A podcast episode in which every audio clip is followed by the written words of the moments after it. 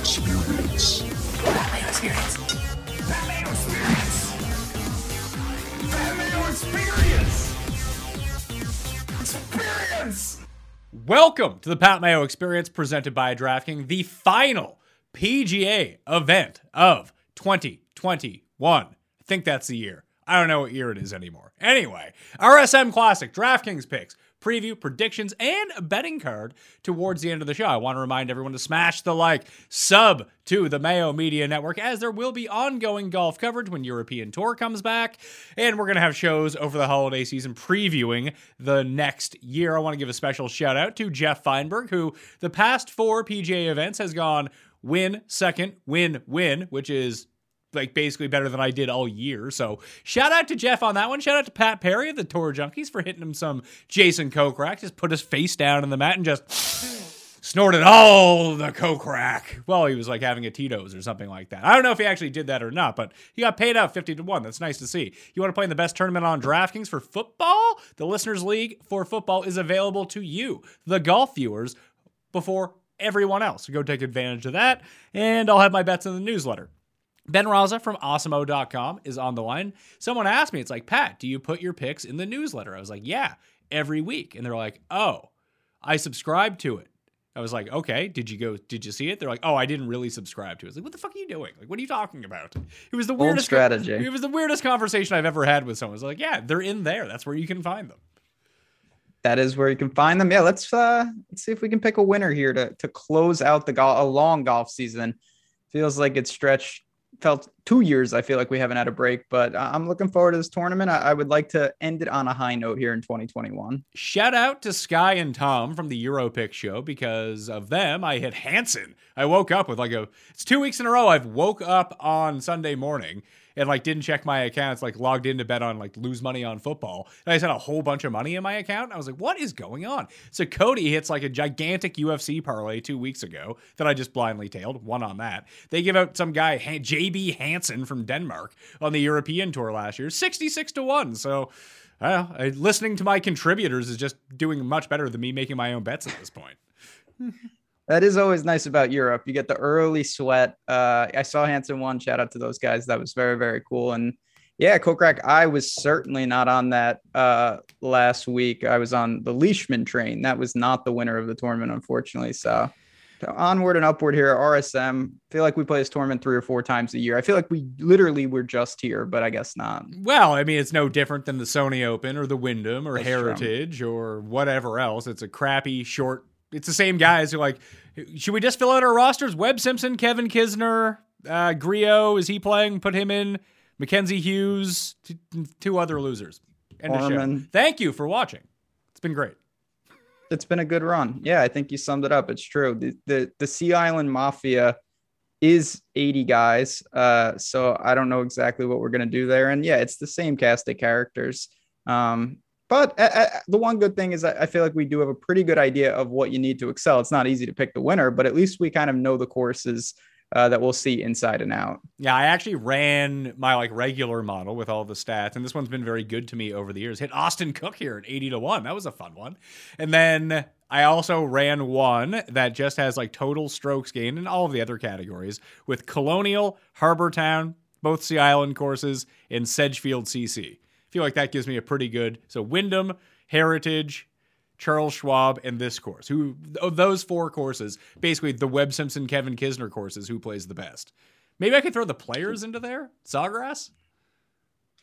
Yeah, I just it's so tough with the water aspects because it's just you're gonna find some funky results, particularly uh, at Sawgrass. But I, I get it. I, I do think that's the theme. Those are the guys, and it's true. I like this tournament too. I uh, Tyler Duncan, former winner here. We've had some cool dudes win this event, so we'll we'll see what we can muster up here. Obviously, it's not the most elite field I've ever seen. Well, last year Robert Streb just reached into everyone's Kevin Kisner cash ticket pocket and just ripped out some money. So that was, you know, a delight.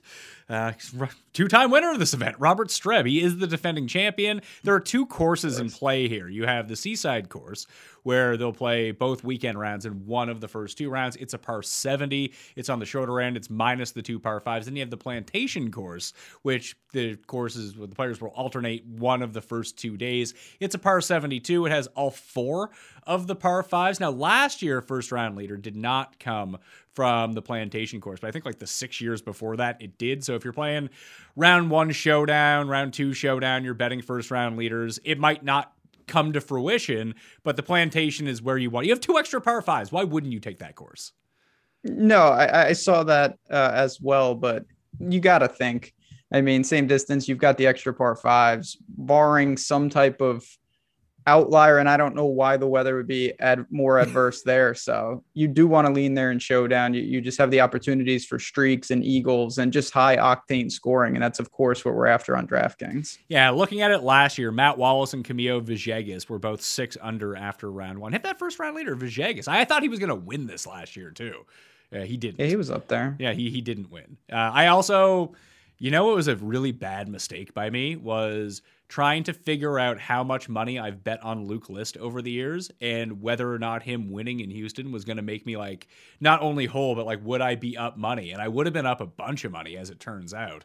Uh, and then I was convinced he was going to win at the turn, and he, he, did not win. It was not good on the back nine for old Luke List. When you lose five and a half strokes putting, turns out even if you lead by two strokes tee to green, it's not going to make a difference.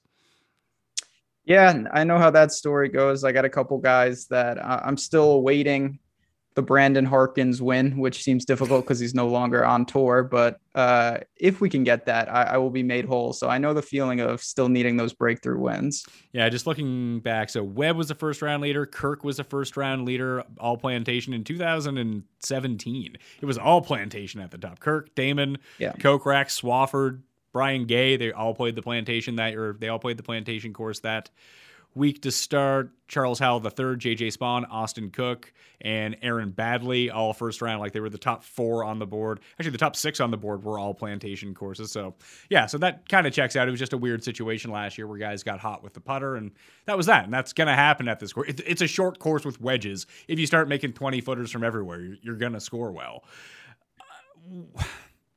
Let's just get to the 10K guys. Are you playing Webb Simpson or not? Probably not, honestly. And it's not because of anything in terms of skill set or anything uh, uh, regards to that. I just, I think where I start is you've got guys right above and below him that are also, I mean, Scheffler to me is obviously the best player in the field. He's the favorite and he should be how big do you think the gap will be? I know it's very early in the week, ownership wise, from Webb to everybody else. I don't know. And I always end up playing Webb Simpson at these events. Always, I just is mm-hmm. one of mm-hmm. the rules that uh, if I had like a like a Fight Club set of rules that if we're at Heritage, we're at Wyndham, Simpson, and it's gonna work out. He's gonna come like third yeah, it's a pretty good rule to to start your fight club. I get it. I mean, he's just built for these courses. He's shown time and time again. We haven't seen him much. He's not really doing anything, but I don't know if that actually even matters with a guy like this. So uh, I wouldn't push back on it. I, I think for me, I'd rather find two hundred dollars and just take Scheffler if I was going to do that. Or of course, you're going to have a lot of people that go very balanced this week. Let's see. In 2019, Scheffler was fifth at this course. How was he at the Wyndham? Doesn't really play the Wyndham. Charles Schwab, 22nd miscut. Oh, sorry, miscut 55th at Charles Schwab. So we don't have like a huge sample for him at these type of courses. Like when I think of Scheffler, I guess he just kind of did it at Mayakoba, and that's a very similar type of course, but it's not directly on the ocean like this is. But I know I just what always Bermuda. It's well, I mean, Bermuda like the course Bermuda, or like Bermuda the grass Bermuda. No, the course. Oh, I didn't even think about Bermuda. I guess Todd Father has won there. It would make sense, wouldn't it? Yeah, I don't know. I'm just Scheffler played good there a couple years ago. I it's on the co- it's got you know some of the things that I think relate. So that that was one of the courses I was looking at, and I mean Scheffler is just a good player, so I don't think he's the ideal skill set, but I'm not sure that matters up here. No, I it, listen. He, if he's gonna be, is he the best player in the field? Because Louis here. Louis good. He Louis your guy. Louis good. I love Louis. Louis good. I just, I don't know. Louis, Louis, all of a sudden, the problem with Louis, he literally gained strokes putting for like two straight years. And now it seems like the tables have turned a little bit. And I just wonder exactly what's going on. I'm I'm worried that he's going to regress all the way to the other side of the pendulum. Okay, so the other two guys above 10K are Cam Smith and Harris English. Harris English would rate out the best for me, but his past two events, he was like brutal, especially on the greens. He changed putters for reasons, I guess. He, he was putting too well, had to let the field have a chance, I guess, and lost like seven strokes putting. And then he withdrew from the CJ Cup, and we haven't seen him since. So I don't know what's going on with him. Yeah, that's bizarre. I mean, wh- you're seriously why he was putting out of his mind and just having an incredible year uh, to to close it and then start up. So that is a little concerning, but maybe again, if you're playing playing that you know ownership game at a sight at a mind hasn't looked good recently. Uh, having said that, I'd probably find just like I said with Webb to Scheffler, I'd probably rather find two hundred dollars and just play Cam Smith. I don't know if I love Cam Smith here. Like when I go and look at Cam Smith's like overall numbers over the course of his career, and obviously he's played well at both styles of courses. He won at Sony, which I mean you could say is probably a bit of a comp to this, but I always find he plays better at longer courses for whatever reason. I mean, he is he is an odd player like that. I don't I don't disagree, but I just think with him when you can marginalize off the tee a little bit, such a good putter, good with the irons there's opportunities there. But I, I mean, I do think naturally when I think of Cam Smith, I think of more, you know, tougher tracks too, just where you're really being tested and whatnot. But at the same time, I, I still think there's some things that will translate for what you want to do here. I think for me, it's just going to be Webb above 10K. Okay. Louis, Louis would have my interest. He really would. I just don't know if I can get there. Any interest in double dipping? Maybe like Webb Louis starts. You, you, that would assume that I've looked at who's at the six thousand dollar range, uh, and I haven't. It's not good. So prob- I'm guessing not for this tournament. Yeah, it's here. We go. We got Ludwig Adberg. That guy made the cut That's when he played. Oh, I guess Ho- Hoagie is sixty nine. Captain Ramey is wasn't Chad Ramey like ninety nine hundred bucks two weeks ago?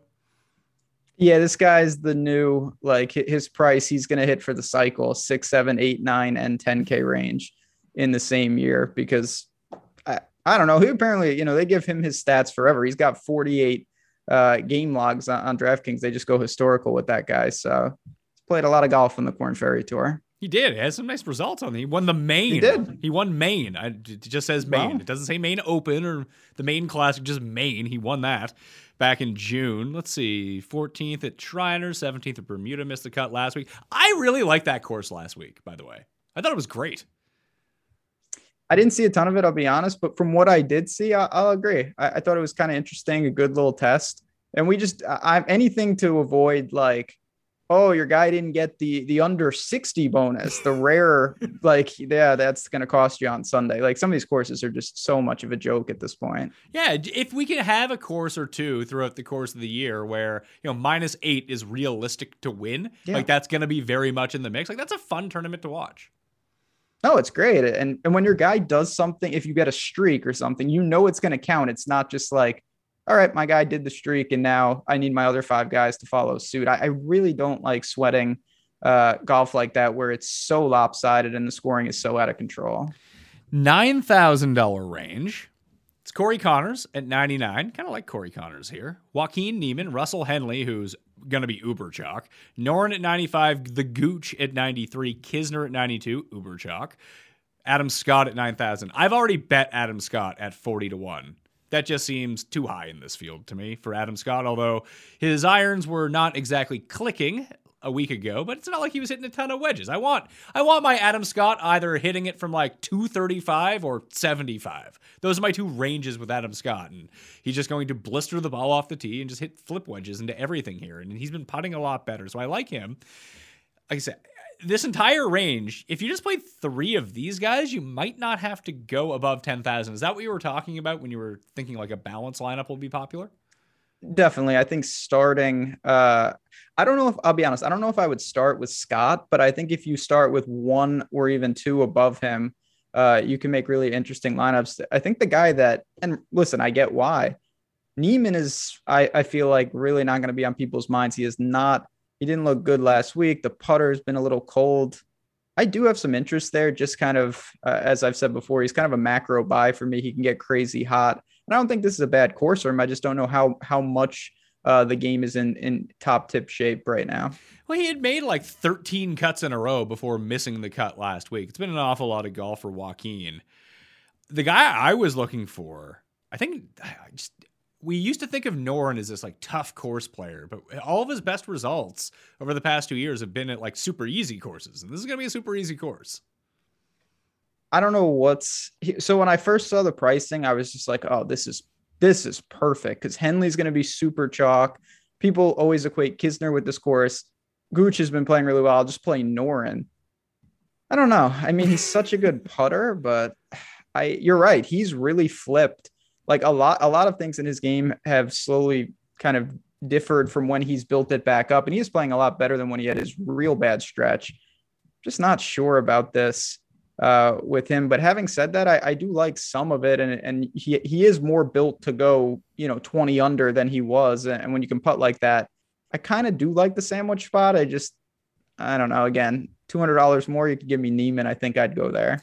Back to back top 20s in his only two starts at this course for Alex Noren. He's trying to check back who, who's done well. Niemann's played pretty well here. He's got a T44 and a T65, like nothing great, but he also hasn't been an abject failure. Henley is just weird. He has like a top 10. He has a big finish like early in his career. He had two missed cuts sandwich in between. A lot of the guys, weirdly enough, like Harris English, three of five missed cuts. Henley, two of four past missed cuts. The Gooch has missed three of the past four years. Even Kisner. Kisner has three top seven finishes and two missed cuts the past five years at the RSM. Well, you just catch a bad wave and you're cooked. Yeah, I mean, two different courses, a lot of weird variants at stuff like this. So I don't read a ton into that. Has has Adam Scott played here? Not to my no, not at least not in the past five years. Okay, so I mean that doesn't really bother me with a guy like that, but yeah, I mean you're going to see a lot of uh, you know some miscuts peppered with some top end finishes. I think that's just the nature of what we have to deal with here at at the RSM. So who do I go with? Scott for sure. Do you think that yeah, Gooch? like do you think Gooch might? I don't think he's going to be low owned, but I feel like he's going to be substantially lesser owned than Henley and Kisner. I would agree with that, but I think that maybe he's on the Noren tier, and then I think Noren's like way behind. Bit. Like I don't think anyone's okay. Noren. Maybe I'm dead wrong. See, I thought that about I thought that about Niemann, but maybe I'm dead wrong about that. I mean, I know that Henley and Kisner for certain are going to garner some eyeballs for for obvious reasons. I'm not sure about the, like even Corey Conners. I, I mean, it's not like he's going to be sneaky, but I don't think people are going to gravitate towards him in a, in a gigantic way either. I, I so I would say like Noren, maybe Gooch. After that, Scheffler might be the lowest owned. That's that's shady. Because really? yeah, because everyone's just going to use Webb, and you're not going to use Webb and Scheffler. I'm using Scheffler. I'm going. I'm going with Scotty, but uh, that is true. I just, I mean, I guess it's going to depend on on how obvious some of these pay down options are, but it's true. I doubt many people will go Scheffler Webb, so Webb could be a good block there. Um, that'll be good. That'll create natural leverage. It's just the, the 9K build to start is very appealing. I, I think it, it really, really helps you. And you've still got a lot of win equity in there. Well, how many people do you think start Henley, Gooch, Kisner? A lot, uh, a real lot. So don't do that. Um, and I get it, unless you have some randos at the bottom. I just think there are, are similar guys in the 9K range. Like if it was me, I'd probably go Noren, Scott, and then one of these guys in, in the mid to upper eights. Interesting. Just trying to or even Niemann Scott. Hmm, let's go to the eights because there's there's guys in here that if you wanted to pair with a web, I think that you can get away with it. You got Keegan, Rose, Homa, Hughes, Dahmen, Todd, Mito.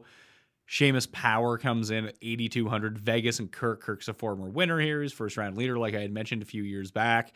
I'll probably end up playing. Actually, there's a guy in the sevens who's kind of close to him that I might end up going with. Is it weird that I like Justin Rose? I mean, uh, I Rose is not my him and Jason Day. I'm just not allowed to talk about anymore. I don't I don't know what to do with them. I mean, Rose, is there anything in particular? you just think just the way he plays, the putter at times just gets crazy hot, or you see something? It's more that the putter can get crazy hot, and he remember when he randomly played the Wyndham this year, and he played like really good. Yeah, he was good. Yeah, he was top ten at the Wyndham. Like his past, he hasn't missed a cut since the U.S. Open. Strangely enough, and like he was at Mayakoba, he was 40th. That's not great. CJ Cup, 57th, sixth. Uh, at the BMW PGA Championship at Wentworth, so that's good. Wyndham T10, like he's not playing awful. It is a pretty weak field, and no one's going to use Rose. Yeah, it's definitely a it, it's definitely a class drop, no doubt about that. It's the irons. If he if he can just keep them even remotely good, he's going to be at a huge advantage. I don't mind, you know, I don't really like Keegan. I'm not. I'm indifferent to Homa. I think Joel Dahmen, like a lot of people, I, I totally get that. He's fits the course. He's had some success here in the past. He was really, really good at Houston. So I think that's the obvious target, just a couple hundred dollars less than Rose. Would you go with Mac Hughes, former winner of this event? Mac Hughes. Um, I, I- it's just so hard because you look and it's just like, well, how can I go with this guy? He can't hit an iron, but he doesn't have to. The way he plays, if he can just hold it steady to zero, um, he can be really effective. And he didn't putt at all at Houston, and he still was not terrible. So that's actually a, a positive data point. Maybe I mean he's he's clearly in play at a course like this. There's no doubt about it. Not my preferred target, but I get it. I totally get it. He missed five cuts in a row. Valspar, Wells Fargo, PGA Championship, uh, Colonial, then Memorial, and he hasn't missed a cut since. He's 15th at the U.S. Open, sixth at the Open, 14th, fourth at the Zozo, 25th. He played pretty well at the Olympics. Like it's just really strange how well he's been playing. Like I said, he legit can't. And most of the time, he can't drive either. And the weeks that he can't drive and he can't hit an iron, he gains like six and a half strokes putting. It, it doesn't matter. Yeah, I mean, I remember when he was missing cuts; those were simpler times. But since then, it's true. He, he's found ways. He kind of, you know, he does that. He reminds me, you know, he's got some Cam Smith. Uh, obviously, the irons are different, but off the tee is weak, and they they work their way in and out of trouble. I definitely prefer Dahmen, but I also think the field does, so it's not really doing anything for me. Dahmen might just be a bet. I think I am going to use him at eighty five hundred bucks, and like day. for all the yeah. I, well, what do I have him at? Let's see, Dahmen. Dahmen. 60, Yeah, he's gonna be on my card. Dahmen sixty six. I I can do that. Like Yes, yeah, I see 65 per. Yeah, that's that's a bet. like that range is Rose, Keegan, Mito, Todd, Hughes, Dahmen, Power, Harman. All those guys are 60 or 66. I think I like Dahmen's outright win equity. And he got the win at some stupid island course, didn't he? Yeah, uh, Puerto Rico? Was it was it Punta Cana or Puerto Rico? thought those were the same. Is that bad to say? Yes. One's in Okay. Cor- well, Dominican. Punta- Punta Cana's in Dominican Republic. What's the course at Puerto Rico? Yeah, see now now the tables have turned because no one knows this shit. It- there's too many islands. They need to consolidate. Just yeah, just They make shouldn't it. have added Bermuda. Well, I mean, at least Bermuda happens during the swing season. The, the problem with the other two is they happen like opposite real events, so like no one cares. The only thing I remember about Dahmen's win was that guy who always plays well, who's from Puerto Rico, had the chance to win, and he like fist pumped the putt going in, and it lipped out, and then Dahmen won. Campos. Campos, that's exactly who it was. Sam Ryder came third because that's who I had money on. He didn't win. Yeah, I yeah it was. He won a Punta Cana. Same. So many so many things translate between those courses. So uh, I get it. He'll be shielded from the wind, as we know, with his hat, and uh, all systems go at 85. Like, is chalk Joel Dahmen at eighty five hundred dollars really where you want to be, or is that one that if it happens, like good for him? so I, I think part of it is connected to Webb in, in a little bit. Like you, you, I think he's a very solid play, and if you've done some things a little different up top, I don't mind it because I feel pretty confident he can return just a, a, a pretty solid performance. Now, if you played Webb, you're going really chalky in the nines, and then you click Dahmen, it's starting to get a little tricky uh, to leverage. So I, I think it's kind of just an if statement with him. I, I totally get it's not going to feel comfortable, but there's not much in a field like this that does. If you go Webb, Kisner, Dahmen, you have seventy two hundred dollars left. So yeah, that you should just that's gonna self exclude. that that is going to be a pretty common start. Like when we when we fill out the play the best plays lineup, that's the start. It definitely is the start. Uh, And then- I don't hate it. No, I mean it makes sense. That's why it's popular. I mean, there's always a reason. I just at a tournament like this with so much going on, I'd I'd like to find some alternate plays and some pivots. I think that I'll go with Kirk at 8,000. His overall numbers just don't look good recently, and they're not, but I like this type of course for him. Uh, no, yeah, I mean, Kirk does a lot of things that we want. I'll tell you though, I mean, I'm a Chris Kirk guy, not a Matt Kuchar guy, but I oh I'm that kind that, of int- that was the name. That was the name that I was going to go to instead of Kirk was Cooch, who's yeah, I don't want to say he's heating up, but he, he's playing a lot better. well, playing a lot better. Definitely a decent course. He's shown it at, at OHL recently. Good price. I think that that's a guy that uh where is he in the old 75 to 1. I can I can find him as long as 80. I see worse plays than that on the betting board. Yeah. Well, there's a lot of bad players in this field. Yeah, that's kind of what I was going. But yeah, I don't know. I I definitely think I could get to to Kuchar in the mid range, solid price, and like he is heating up. As crazy as that sounds. Yeah, I, I had it pulled up a little bit earlier. Let's see here. Matt Kuchar. He's made three cuts in a row. He's made every cut in the swing season. Good enough. Let's do it. Easy game. 22nd at Mayakoba. All right. He's a, and like even when you go and look at like the places where he has played well, uh, it's a bunch of miscuts, but he has a 29th at Wyndham, 50th at Colonial, 18th at Heritage. Like all of the courses where he's that correlate with this one, he's still playing well at. So why not? No doubt about it. I, I think there's a lot of things, and he hasn't kind of popped just yet. So I don't think by any stretch he's going to be really, really popular. Okay, so Cooch, he's on there. Former winner, CH3 is down in the sevens. Matt Wallace, first round leader here last year. He's kind of lost his game. Uh, I bet Aaron Rai at 100 to 1, and I'm also playing him at 7,400 bucks instead of your beloved Grillo.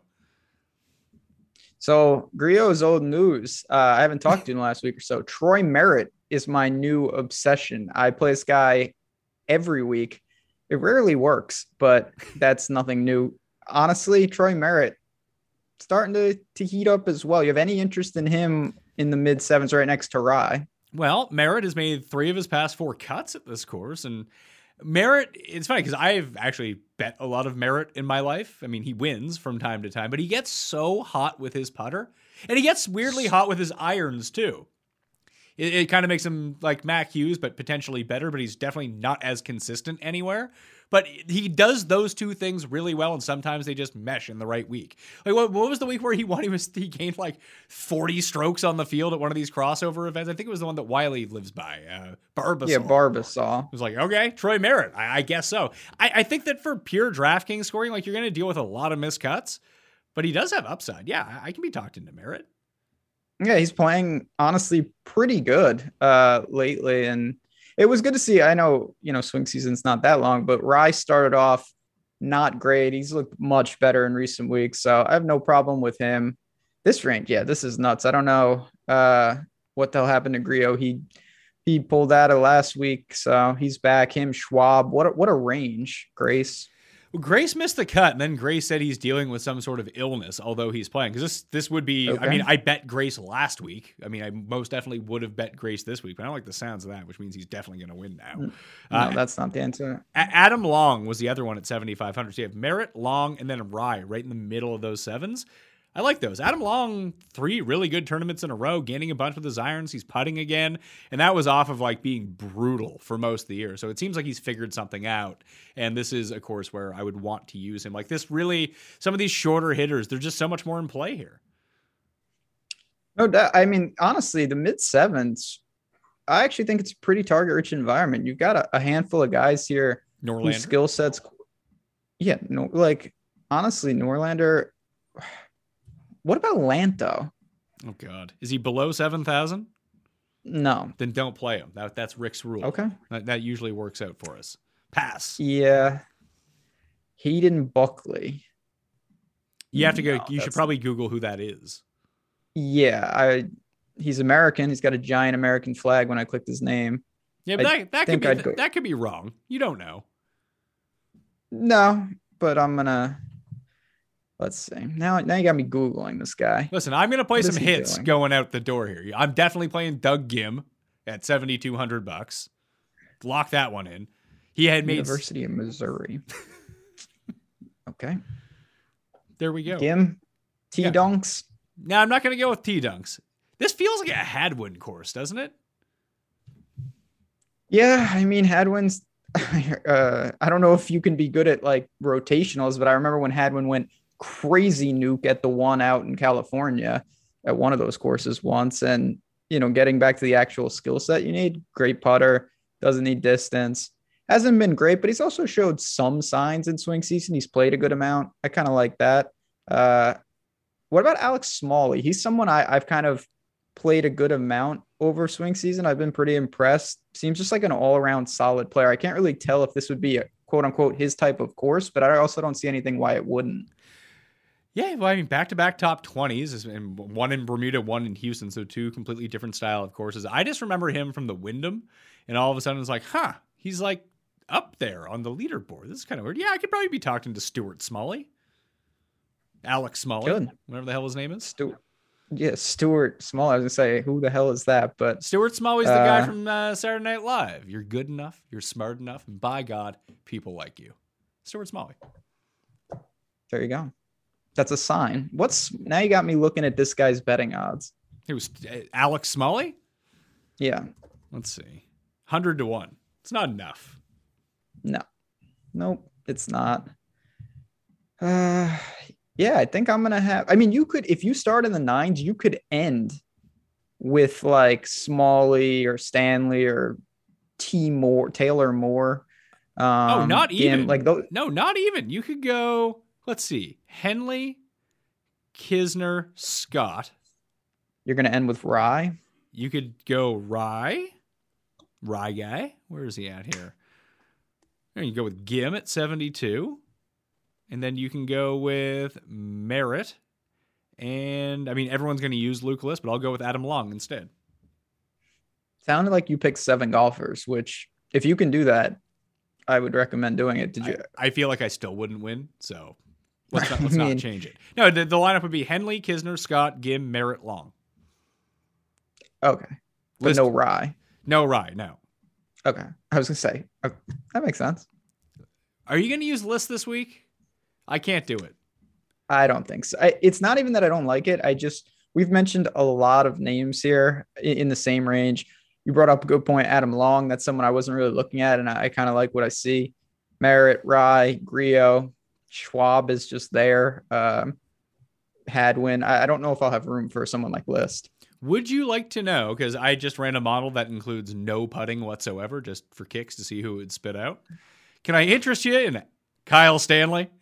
Kyle Stanley would be uh, at the top of that model, but his putting, I mean, it's just not even. And then he gained that. I don't understand. This happens, I feel like, all the time. He finally gained just a little at Houston, and everything else was just bad for a change. Reavie is turning into almost the exact same thing too. That guy, flat seven. Yeah, I mean, Chez, he's just a weird guy. Like, I feel like Chez is such a form golfer. When he's going, like, push it to the limit, when he loses it a little, it can get bad. Yeah, wow, you weren't lying. His putting is atrocious. Uh, so is the next guy at the 7K min. Gained seven strokes on approach last week and has some like spike performances over the past, like, you know, basically since the Wyndham. He was 15th at Wyndham, 11th at the Fortinet, 40th at Mayakoba, 19th at uh, 19th at Houston. I believe that this is the 17th event on the calendar potentially, which would make it Q. So Scott Piercy. Uh oh. He's, you know, I mean, Scott Pierce, yeah, he's got, uh, I mean, you, you did mention the irons, which is is going for him. He is another just awful putter, but Yeah, but when he thing but about- when he putts, he putts well. yeah, spike putter, and it's few and far between, but that doesn't really matter because you're trying to tap into, you know, someone who can get in contention, obviously grab you some placement points. And I do think in terms of like top 10 equity, he's probably got the highest miscut equity of this range, but he also to me has maybe the highest like top five equity too. Because when he gets going, he can be really good. So and it is the Q connection. I didn't I didn't factor that in. So now it's back to the drawing board. I don't know if it's going to be windy or not, but that tends to play in his favor over time. He's a very good wind player. Uh, maybe he doesn't believe in wind, and that just works for him. Who knows what he thinks Smart. these days? I know. I always every year somehow a he gets in the U.S. Open, and then it's like there'll be no birdies, and Scott Piercy starts with a streak, and it's like, what? And then Misses the cut. obviously he do- he doesn't win, but he does that. Today's program is brought to you by Athletic Greens, the health and wellness company that makes comprehensive daily nutrition really, really simple. I know it's made my healthy mornings much better because the kids are getting really old now, so they're super active in the morning. So I have to wrangle them. I got to get them up. I got to get them something to eat. I got to show prep for my show while I'm doing all of that. Then I got to get them to school, then get to work. Sometimes I just don't have time to make myself the proper breakfast that I need. That's why AG1 by Athletic Greens, the category leading superfood product, has really helped me out. It brings comprehensive and convenient daily nutrition to everybody. Keeping up with the research, knowing what to do, and taking a bunch of pills and capsules is hard on your stomach, and it's hard to keep up with. To help each of us be at our best, like myself, they simplify the path to better nutrition by giving you one thing with all the best things. And it's pretty tasty, I'm not gonna lie to you. And I feel great all day. It gives me that burst I need in the morning, that healthy feeling where I have energy, and it all comes in one tasty scoop. AG1 contains 75 vitamins, minerals, and whole food sourced ingredients, including a multivitamin, multi mineral, probiotic, green food blend, and more in one convenient daily serving. The special blend of high quality, bioavailable ingredients in a scoop of AG1 work together to fill the nutritional gaps in your diet, support energy and focus. That's really been the key for me. Aid with gut health and digestion, and support a healthy immune system, effectively replacing multiple products or pills with one healthy, delicious drink. I even got my wife on it now, and she enjoys it. And she doesn't really enjoy anything of this nature. She's all in on AG1. It's lifestyle friendly, whether you eat keto, paleo, vegan, dairy free, or gluten free, and it contains less than one gram of sugar. I'm not on any of those diets, and I'm taking it anyway, and it's making me feel great. There's no GMOs, no nasty chemicals, or artificial anything, while keeping it tasting good.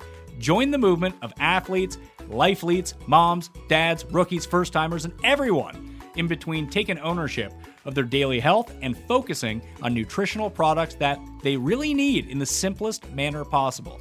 That's essentialist nutrition. To make it easy, Athletic Greens is going to give you an immune supporting free one year supply of vitamin D and five free travel packs with your first purchase if you visit athleticgreens.com slash mayo today. Again, simply visit athleticgreens.com slash mayo to take control of your health and give AG1 a try. Do you have any idea how many subscriptions you're unknowingly paying for every month? You probably don't want to know that answer, so why not just skip to the part where you use Truebill and identify where you can stop spending and start saving? Truebill's the new app that helps you identify and stop paying for subscriptions that you don't need, want, or simply forgot about. On average, people save up to $720 a year with Truebill because companies make subscriptions hard to cancel. We all know this. Truebill makes it incredibly simple. Just link your accounts and Truebill will cancel your unwanted subscriptions in one tap. And your Truebill concierge is there when you need them to cancel unwanted subscriptions so you don't have to. Truebill has over 2 million users and has saved them over $100 million. Like Matthew B., who says, In a matter of seconds, I saved $660 for the year on my DirecTV bill, saved 120 for the year on my Sirius XM bill, and I saved $840 a year on car insurance. So, don't fall for subscription scams. Start canceling today at truebill.com slash mayo. Go right now, truebill.com slash mayo. It could save you thousands a year. So there are some guys in the sixes I don't hate. Throwing that out there right now. Chad Ramey, 69. Tom Hoge, 69. I'll play those two guys. Do we have to play Stewart Cink just blindly based on where he's won and played well at over the past year? It's just like I, I get it, but then I feel like it's like to them. Do we have to play Zach Johnson too? No, because we want to play Cam- Okay. we want to play Camilo and we want to play Vega or uh, Landry. Those are the two guys we want to play at 68. But Spaun, Spaun once came second here. like the comic book guy. Michael I don't J. know. White. I mean, was that who played Spawn? uh, that I'm not sure of. With John Leguizamo as the clown bad guy? Remember that movie. Spawn. I've definitely seen it. From J. 1997. Those were the days. Steven Yeager. Michael Jai White. Martin Sheen is in it? Okay. Go. Michael Jai White is in Exit Wounds. Question mark. He's in- Fairly certain. He's in what? Exit Wounds. You never seen Exit Wounds? DMX. Oh yes, he is in that. He's the bad. He's the good guy slash, but Yeah. turns out to be the bad guy. Yeah. Spoiler alert Yeah. on Exit Wounds with DMX Well- and Steven Seagal. That's the Ain't No Sunshine movie, isn't it? Mm, I don't know about that. Pretty sure that was. On How did you know he was Spawn? By the way, that's obscene. because he was in Spawn, and then he was in this jail boxing movie I remember from the early 2000s. No idea what it's called. Guess I was a bit of like a Michael Jai White stan, you could say. Yeah, I mean, I, I get partial credit. I made the connection to Exit Wounds, but good, good times. Does that mean that means we should probably just play Andrew Landry, honestly? But what's he done? Houston was bad. He was good at Mayakoba, good at Sanderson Farms. Landry's, you know, he's got the win stuff. The sixes aren't that bad, honestly. No, you like you could. Now that we think back to it, you could probably do the double 10k if you wanted to. Russell Knox, No, just st- everyone Okay. needs to stop it with Russell Knox. I don't- see that at Bermuda though. How do you do in Bermuda? Oh, he's 12th. Congratulations to him. His first top. He has two top 20s, and I think in the I, he still has no top 10s. Let's see. Wait, um, who am I on here? Russell Knox. He was. I mean, this is, is his type of course. In fairness, uh, he was top 10 at Pebble Beach because no one played in that tournament. And I think his last top 10 before that was like ages ago. Like he just. I don't know. I can't do it with him. I've had enough. No, I think there's I'm looking at Michael J. Enough. White's IMDb. what's he been doing? He's doing lots. Nothing I've seen, but just lots. Oh, and he was in Universal Soldier the Return, which I saw in theaters because it had Goldberg in it.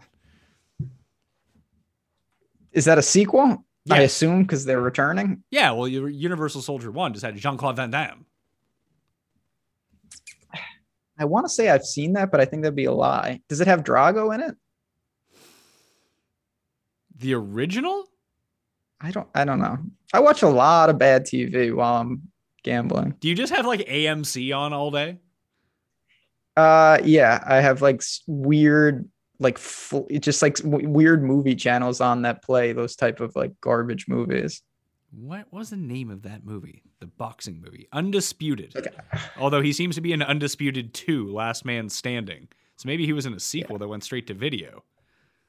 Yeah, I was watching a movie the other day. It was like ninjas. I gotta figure out what this was. It was just like- called it was just yeah. called Ninjas.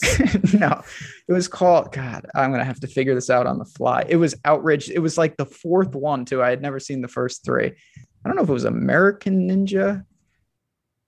Were you just watching American Ninja Warrior, the reality show? No, it was.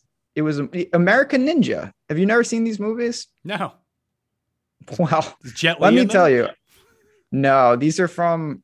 I'm getting it up. This is real good golf analysis. Sorry, people, but American Ninja 2: The Confrontation. Ooh. 1987. It is with Michael Dudikoff and Steve James. Let me tell you, you need to see this movie. It was really outrageous. I'm big on these like late 80s like horrible action movies like They Live with Rowdy Roddy Piper. It's a John Carpenter movie. It's crazy. This movie is it's checking all those boxes, I can promise you. It was outrageous. I went through a big Van Damme and Seagal phase, like like I think in like the ninth grade. Just went to Blockbuster and rented all of these awful movies. Oh, there was one. There was one Van Damme. I think it was Sudden Impact. Might not be the one, but he ends up killing the guy in the end. He's in this like, I think he's in a jail or he's in some sort of building and he's in a steam room and he ends up like putting the guy through a pipe. It's pretty. it's just wild stuff. Yeah, I, I haven't I have not seen that. Uh, Street Fighter. He's in Street Fighter. He's in Street Fighter, that. and he's also in a movie called The Quest that also has Roger Moore in it, which is like a really hack version of James Mortal. Bond. Oh no, it's, it's a really hack version of Mortal Kombat. It sucks so bad. And then I watched Legionnaire, which is also really horrible. He lost it. I haven't seen any of these. Oh, these are like mid '90s Van Damme, like after he was a star. Well, I got American Ninja too, and that I, no one can take that away from me. Sounds pretty good. You know who stat models love? Adam Svensson. Where is he? He is sixty three hundred bucks. Brandt Snedeker is sixty three hundred dollars. He's also two. I mean, two hundred fifty to one. You know he can win. I mean, he's been playing as bad as any player on any tour, but I mean, we know the guy when he goes, he he can win. He had a nice little run. He was he was top twenty at the Open somehow, and then he followed it up with a eleventh at three M, and then he's been horrible ever since. I thought you were going to mention Nick Hardy. I don't know much about Nick Hardy except for I played him a whole bunch of times, like when he would just pop up throughout the course of the year. I actually don't know anything about him. Uh, I mean, I don't know. I him and Dylan Meyer came at points they were in the same tournaments. He makes cuts. He's been making cuts during swing season. I've been playing him. Really good ball striker too, based off what I'm seeing here. Gains off the tee, Like- gains gains with his approach. He just seems well rounded. What about Vince Whaley? He got his name changed. He's no longer Vincent Whaley. He's Vince Whaley. A little edgy for swing season. I like that. Okay. He's he's, he's Um, went seventh, sixty fourth, fifteenth in his last three. that's what you're going to get down here. Obviously, you like that's why Nick Hardy was interesting to me. He's one of the few guys that he tends to make the cut. Uh, a lot of these guys they give you more erratic, but you're not going to find a ton of stability. Like I looked at Poston, I couldn't get there. I'd rather just blindly back Sneds if I was going to do that. Like his irons are completely shattered. Luke Donald? Question mark? I don't know. If I was going to do that, I'd rather, and I'm not going to do this either. I'd rather just play Peter Malnati. Oh God. All right, maybe we don't. Need I, I might bet Snedeker at two hundred and fifty to one. That Yeah, no, that why not? Like for, the guy's got every comp that you would want. We know he's a winner. He just he probably doesn't have it right now, but that's all right. The other two I was looking at uh, instead of Pendrith and Spaun and Michael Thompson, although I could talk myself into Michael. How has Michael Thompson been playing? That's the one thing about the swing season. Like I have no idea when these guys have played because these tournaments just have like eight people withdraw from them, then other people get into them. Hudson Swafford, he just he's super consistent. By the way, can't chip. Chipping's a real problem for him. Swafford, yeah. I mean, he, part of the uh, shout out to Tim Frank, former uh, podcast partner. He's part of the Sion Mafia, just like 90 other people down here in terms of Swafford. So I'll, I'll do Swafford. I'll do a Swafford at 66. I'll probably have to unstar Yaga bombs though. Get him off the list. so Jaeger and, and Peter Uihlein are two guys that I still have kind of potentially in play. I don't know what I exactly want to do with them, but maybe I'll start swapping them out for some of these more aggressive guys like Swafford. Why not Uihlein? Isn't this like the? I mean, you're the. I wouldn't say you're the Uihlein whisperer, but I don't know if he has a whisperer. isn't this the? Well, it's on Bermuda, so that's like step one for him, isn't it?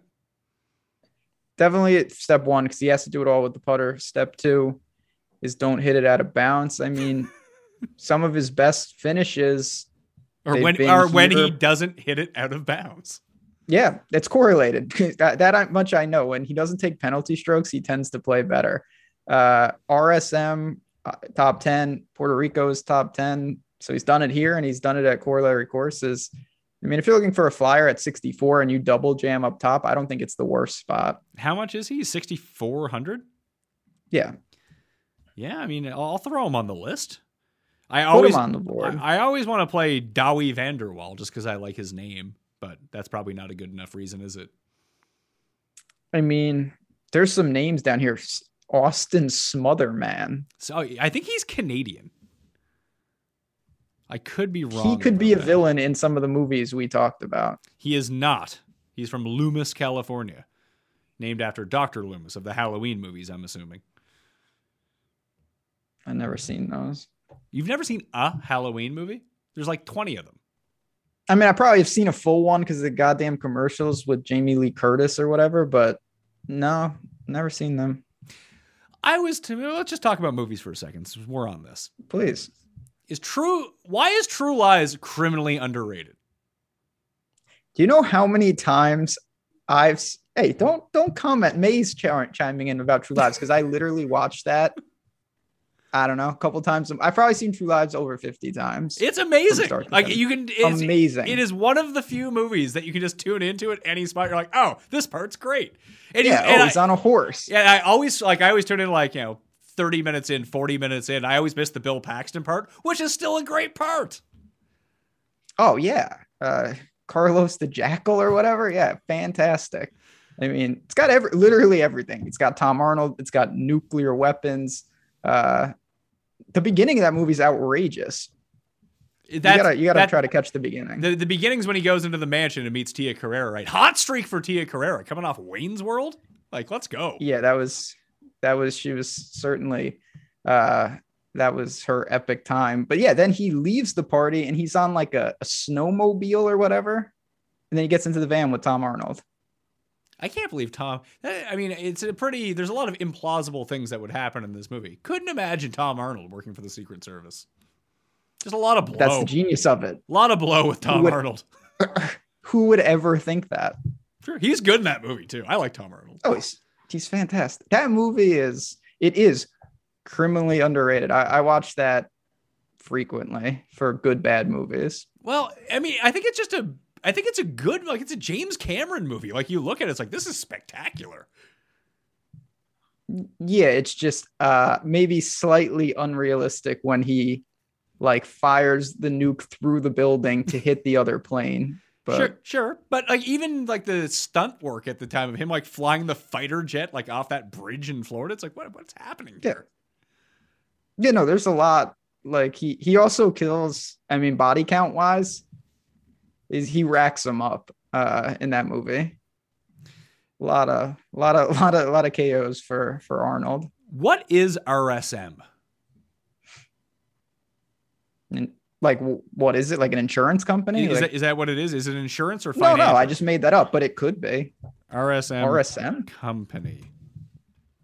Maybe it's a movie house. It's an accounting firm.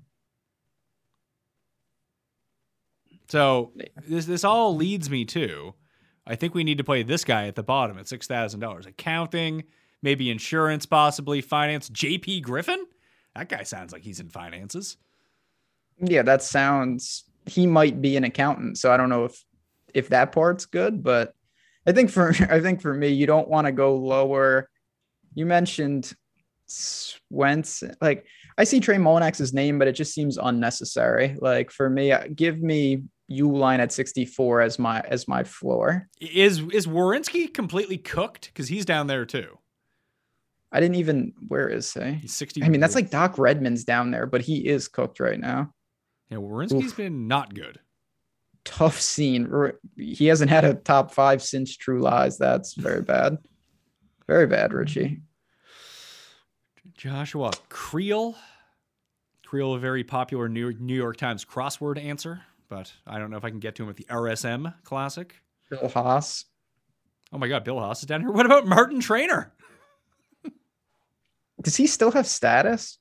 He came second last week, didn't he? Oh, you. Um, he was leading going into the final round. Well, he didn't. He didn't win. He really could have used that. He came fifth last week. I think that's how he got into this tournament. I mean, he did win. I'm not that we're playing Martin Trainer, but his win was the island course. Yeah, he won in Puerto Rico. What is the name of this? Coco Beach. Well, that sounds fun. Never in a million years would I have known that. All right, let's make a play the best plays lineup. Oh boy. I think I think we start with the first start that I had. Webb, Kisner, and Dahmen. Are there 72. 72? Like, are there like obvious guys at like the 7,000 range that people are to use?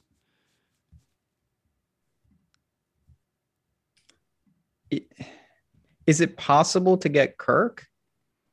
Is Kirk 8,000? Like Cam Davis is 6,800 bucks. Kramer Hickok, I think, is to be pretty popular. Do you think Knox is going to be popular? Yes, I do actually. So he would go in this lineup. Okay. Knox is 67. All right, so now we got 74 and a half for two guys. Yeah, that that helps if we can If we do Kirk, we have 69 left, or we can go like double middle with like I mean, List is probably in this lineup, to be perfectly honest with you. Coming off the week that he just had. Yeah, list could be in there, but then it's like Grillo. I mean, G- Coming off Grillo, Lonto, Munoz is there. There's guys. yeah, you've got guys. Norlander Hadwin. I would say Munoz. Although Norlander's Munoz? Norlander's six of six in cuts made. Yeah, he's just playing so consistent. And not doing anything, but he's making cuts. And there we go. There's the lineup. Webb, Kisner, I David, lineup. Knox, List, Norlander. There's your lineup. It's, it's a bunch of short hitters and Luke List. Can't can't fail. Maybe he won't uh he won't lose six strokes putting this week. Bets. Maybe, but Bets for the RSM. I got let's see here. Aaron Rai, hundred to one. Snedeker, two hundred and fifty to one. Those are with the each ways, and Adam Scott at forty to one. Those are the three that I'm in on right now. You gonna sell me on anyone? so I'm def I think Dahmen is fine. That's not crazy though. Oh yeah, that's what we were gonna me see. we were gonna go with Dahmen, weren't we? I mean, Merritt's a hundred. It's not crazy. What's Piercy? Piercy is I see buck twenty. It's not bad. 90 at DraftKings Sportsbook. I'd rather take the buck 20. I'm not going to lie to you. Yeah, Piercy 125 where I have him right now. Those might be like first round leader plays though. So I'll go Dahmen as well at 66 with the top 5. Dahmen. What about? All right, I got one. What is he? I don't think I want to bet this guy to win Jaeger, twelve to one for a top ten. I thought you were going to say 12 to 1 to be top German with no other Germans in the field. yeah, against Bernard Barnard Langer's coming in for one round. Um, oh my god, GMAC is playing in this tournament? I didn't even see his name on the list. McDowell? 6500 I mean, that guy, This is a GMAC. can- thi- this is a GMAC course if there ever was one. No, he just needs a hurricane. He was 12th in Bermuda. Yeah, and he was fourth at Corales. Yeah. And uh, and then other than that, his best finish, like in like three years, was like a thirtieth. No, he, he, only plays good. pretty sure he won in Saudi Arabia. Wow. At like a real one of the real like the, Yeah, the good tournaments over there, Yeah, I think he beat Dustin, that would count. but I think they were the only two guys in the tournament. He's down to So 270th. It was the match, the Saudi match, Yeah, Dustin Sa- versus McDowell. Dustin versus McDowell.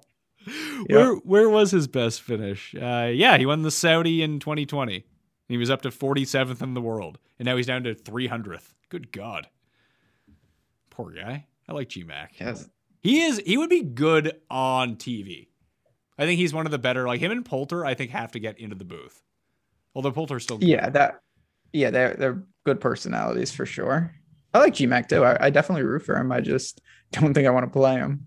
I might add Kuchar to the card too. So I'll have my full card in the newsletter. Once again, in the newsletter. So you have to be subscribed to it, or you can just click on it when I tweet it out. And I tweet out the card and post it on Facebook. Very easy to find if you tried to look for it. If you didn't try to look for it, I could then see how it would be more difficult to do. Ben Rasa, I did every event of the 2021 golf season. I'm fucking never doing that again. Yeah, that's impressive. Uh, probably adverse to your health, but congratulations. You get some welcome time off from the golf world. We'll have to do. How many people should we have in the draft this year? Because people keep asking me about the draft. Because like it was just the six of us. Then we added Wiley last year and Ulrich last year. So I think we had eight. Can we? Can we do twelve? And you've won both years.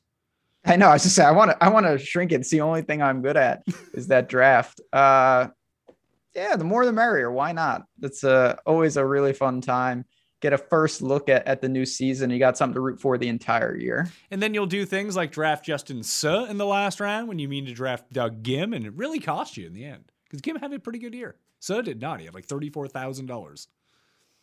Yeah, I had Grillo. Grillo was obviously the, the linchpin of that team. I had some real characters last year, but you had, uh, you had I'm pick, glad you had pick one, didn't you? Yeah, I took Rahm. You took, you took Rahm. I like I had I had JT. You had Rahm. Then who was the guy who really carried you after Rahm? Uh, I just had a really like I had Billy Ho. He helped. I had Tony Finau, um, Leishman. Oh, so you had a lot of wins. Uh, yeah, I just had really a pretty balanced team. Justin Rose wasn't good, but he wasn't like so bad. Uh, just was able to, and, and obviously Rahm is just. Oh, and I had Cantlay too. Oh shit! So your team was just unbelievable. Yeah, I had a good. I mean, if Rahm didn't get COVID on the green, it could it would have been a that that made it tighter than I thought it should have been. But, yeah, but but you still would have got the win for that because Cantlay won. Yeah, I just I could have got I could have like scooped the whole purse. That's true. That would have been nice. Would have been nicer if more. Actually, no, I had money on onward and upward. I had money on Cantlay that week. For some reason, I, th- I think I had money on Cantlay and Morikawa, and they both went to the playoff together after Rahm beat it. And I was like, let's go. It's great. Thank you for appearing so many times on the Pat Mayo Experience. We'll do a football, obviously, before uh, before the year is over. But I want to thank you. Go to awesemo.com. Are you covering any golf over there this week, or is that just past you at this point? no, we're still got some shows for sure, and obviously, like everyone else, NFL hoops, and I'm busy in the college football and college basketball world with Matt Gajeski. So enjoy a little gambling, a little DFS. Stop on by. We'd love to have you as part of the community. Do we have a bad action movie show that we can do together? We we should do that. I, I would be. That is where I can bring some analysis. Uh, I, I can prep again. American Ninja Two. I got to see the first one, and I probably should see the whole part because I came in in the middle. They're already attacking the compound, but it was very interesting. American Ninja Two.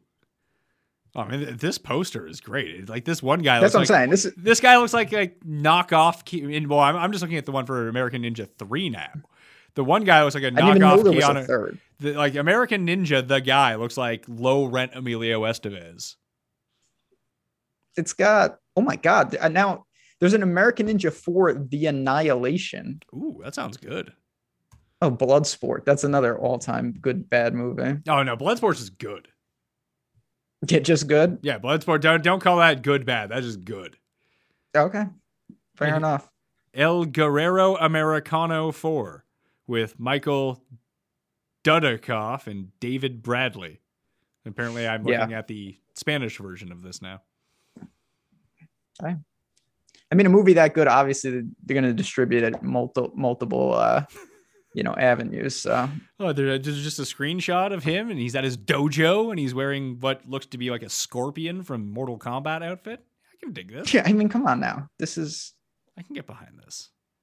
All right, I might have to watch all of these and report back to you. See what see what we can do. I, I expect updates, please. All right, Ben Rasa. Follow him on Twitter at JazzRazDFS. You can follow me at the PME on Twitter. Sub to the newsletter, play in the listeners league link, smash the like, sub to the channel on the way out, and subscribe to FantasyNational.com, FantasyNational.com slash Mayo to get yourself a discount, generate your lineups. That's the reason I bet on Aaron Rai this week. The simulator told me to do it just like when the simulator told me to bet on Aaron Cook. So I did cashed him. So hopefully we can cash some Aaron Rai this week. Have some rye, drink some rye, win with some rye, buy some more rye with your winnings. That would be fantastic. I'm Pat Mayo.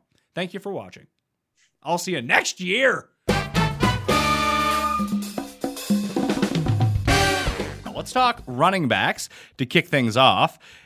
Obviously, Aaron Jones ends up getting hurt. Uh, he's probably at net. It looked really bad to begin with, but now it says he's going to miss one to two weeks. The Packers have a bye in three weeks' time, so I'd expect to be without him at least three weeks. If the Packers are way up in their division, which they are, they're still fighting for the one seed. But get Aaron Jones right as you try to make this playoff run, and then you have AJ Dillon coming in, and then all of a sudden you're doing well. He's the number one pickup in the waiver wire rankings, although in any serious league he is already rostered. He's been rostered the entire season for this particular moment. Although he's been building his value over the past month as well, eating into a lot of Aaron Jones's snap share, piling up yardage every single week. But when I did check in the actual like ownership in season long fantasy, he was at 58%, which shocked me, but so that puts him on the list at number one. You're looking at Patrick Taylor as the primary backup to AJ Dillon while Aaron Jones is out. Taylor is in a very similar circumstance to Eno Benjamin right now, where he's kind of the backup to the backup, the assistant to the regional backup,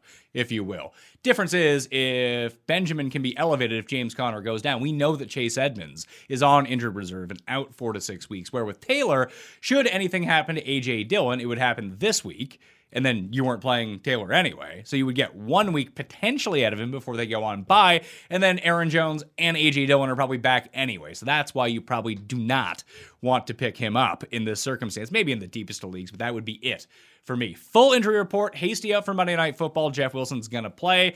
Alvin Kamara, Chris Carson, and Nick Chubb could all be back in week 11. Monitor their status. No clue about Jamaal Williams. He continues to miss time, and all of a sudden, Swift touches the ball more than anyone else in football when that is out, except for scoring touchdowns.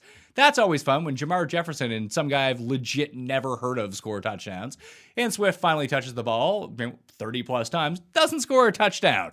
Always great times when that happens. Chase Edmonds on IR. Damien Harris, not sure whether or not he's going to be back. I would expect him to return and pass concussion protocol going in to week 11, but it is Thursday night football, so be cognizant of that. Clyde Edwards Helaire could return in week 11. Saquon Barkley expected to be back. Miles Sanders expected to be back. No word yet on Devontae Booker or Latavius Murray, but if Saquon is back, you don't care about Devontae Booker anyway, so no big deal there. Full waiver wire rankings. Uh, and you can find these up on DKNation.com. I'll change them if anything happens. Dillon is at number one, owned in only 59% of leagues or 58% of leagues. Still nuts to me that's not 100% of leagues, but hey, here we are. So he's number one. D'Onta Foreman, number two. JD McKissic, number three. Rhamondre Stevenson, number four. And then three primary handcuffs Alexander Mattison, Sony Michel, and Khalil Herbert are number five, six, and seven. Now, Rhamondre would go up to number one for this week. Actually, go up to number two behind A.J. Dillon, uh, if Dillon was still available theoretically. But Stevenson, if Harris doesn't play, is great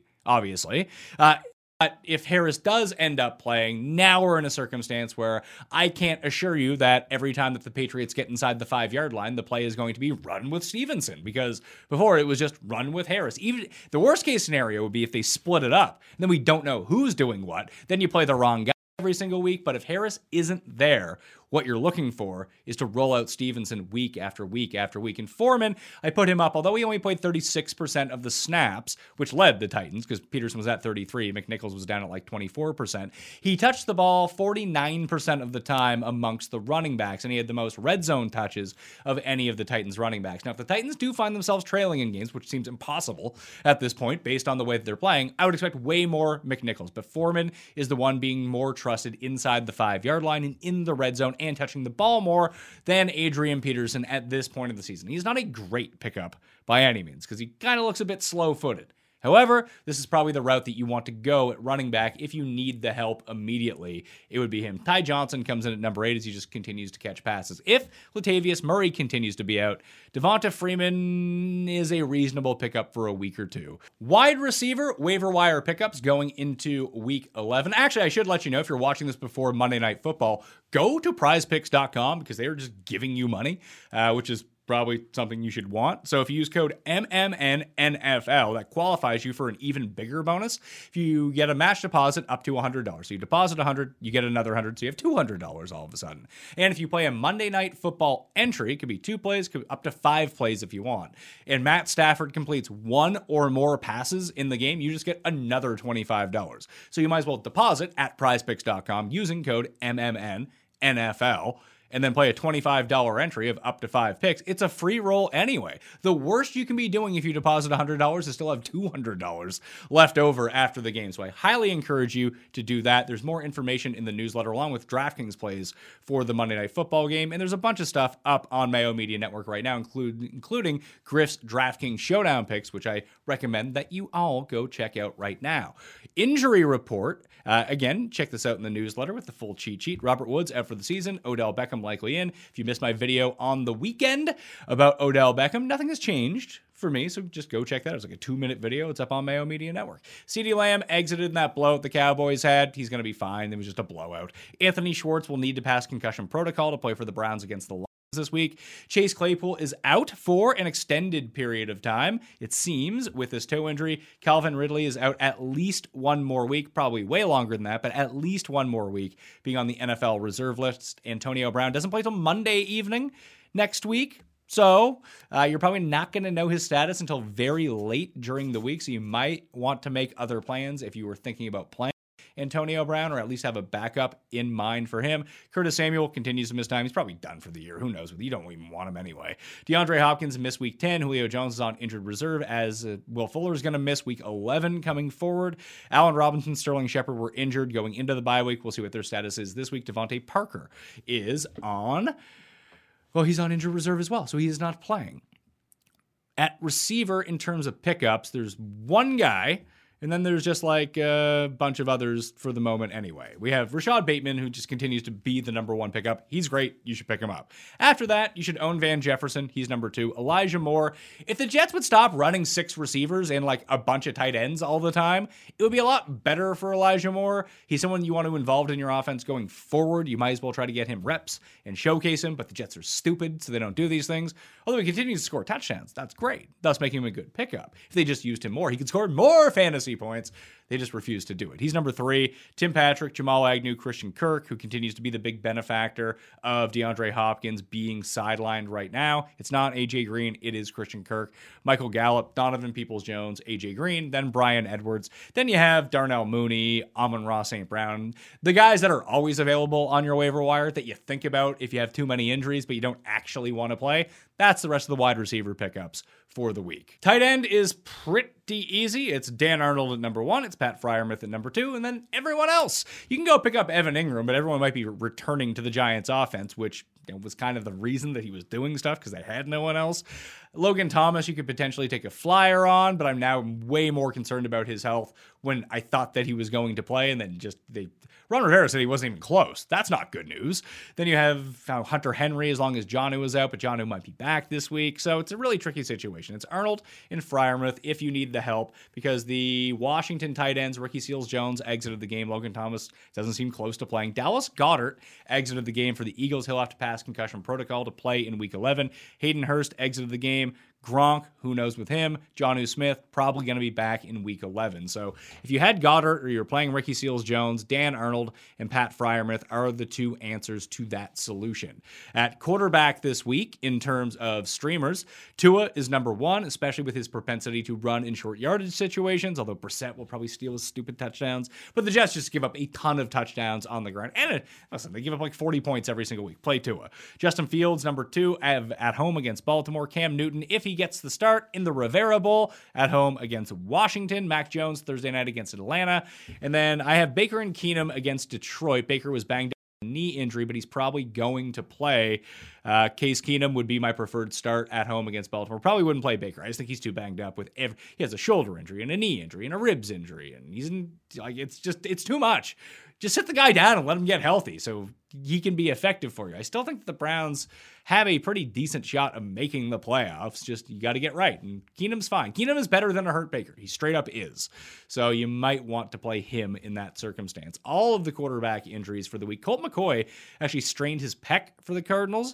Uh, obviously, Kyler Murray missed the game. They could both be available this week. They could both be out this week. So keep an eye on that situation as we go forward. Obviously, you probably don't want to play Colt McCoy, but Kyler, you would play. Ben Roethlisberger is, is presumed to be back in week 11 after missing week 10 with COVID. Sam Darnold, he's not going to be back. Zach Wilson might be back. Mike White was also banged up because, and then Joe Flacco came in. What happened to Josh Johnson? Josh Johnson was playing fine against Indianapolis a week before. They got Joe Flacco. Hello, Joe, backing him up. That's that's not good. Defenses for the week. Cleveland, they were dropped en masse uh, after playing New England on the weekend, but now they get Detroit. That's the move. Or San Francisco at Jacksonville looks juicy. And if you play in a league where waivers don't automatically come in every single morning, that if a player hasn't played yet this week, that means that they are still currently a free agent. So you can drop someone from your team that you didn't play and just pick up San Francisco right now if you are watching this before Monday Night Football. Just know the tricks and trades of your league. That way you don't have to bid outbid anyone or fight with anyone. Just go get them right now and play them against Jacksonville. They'll be a top five defense next week. So you, it's probably something you want to take advantage of if you can. Tennessee at home against Houston, Miami at the Jets, the Jets at home against Miami, Carolina against Washington. Feel like Washington may have played a bit over their heads against the Bucs and the Carolina pass rush.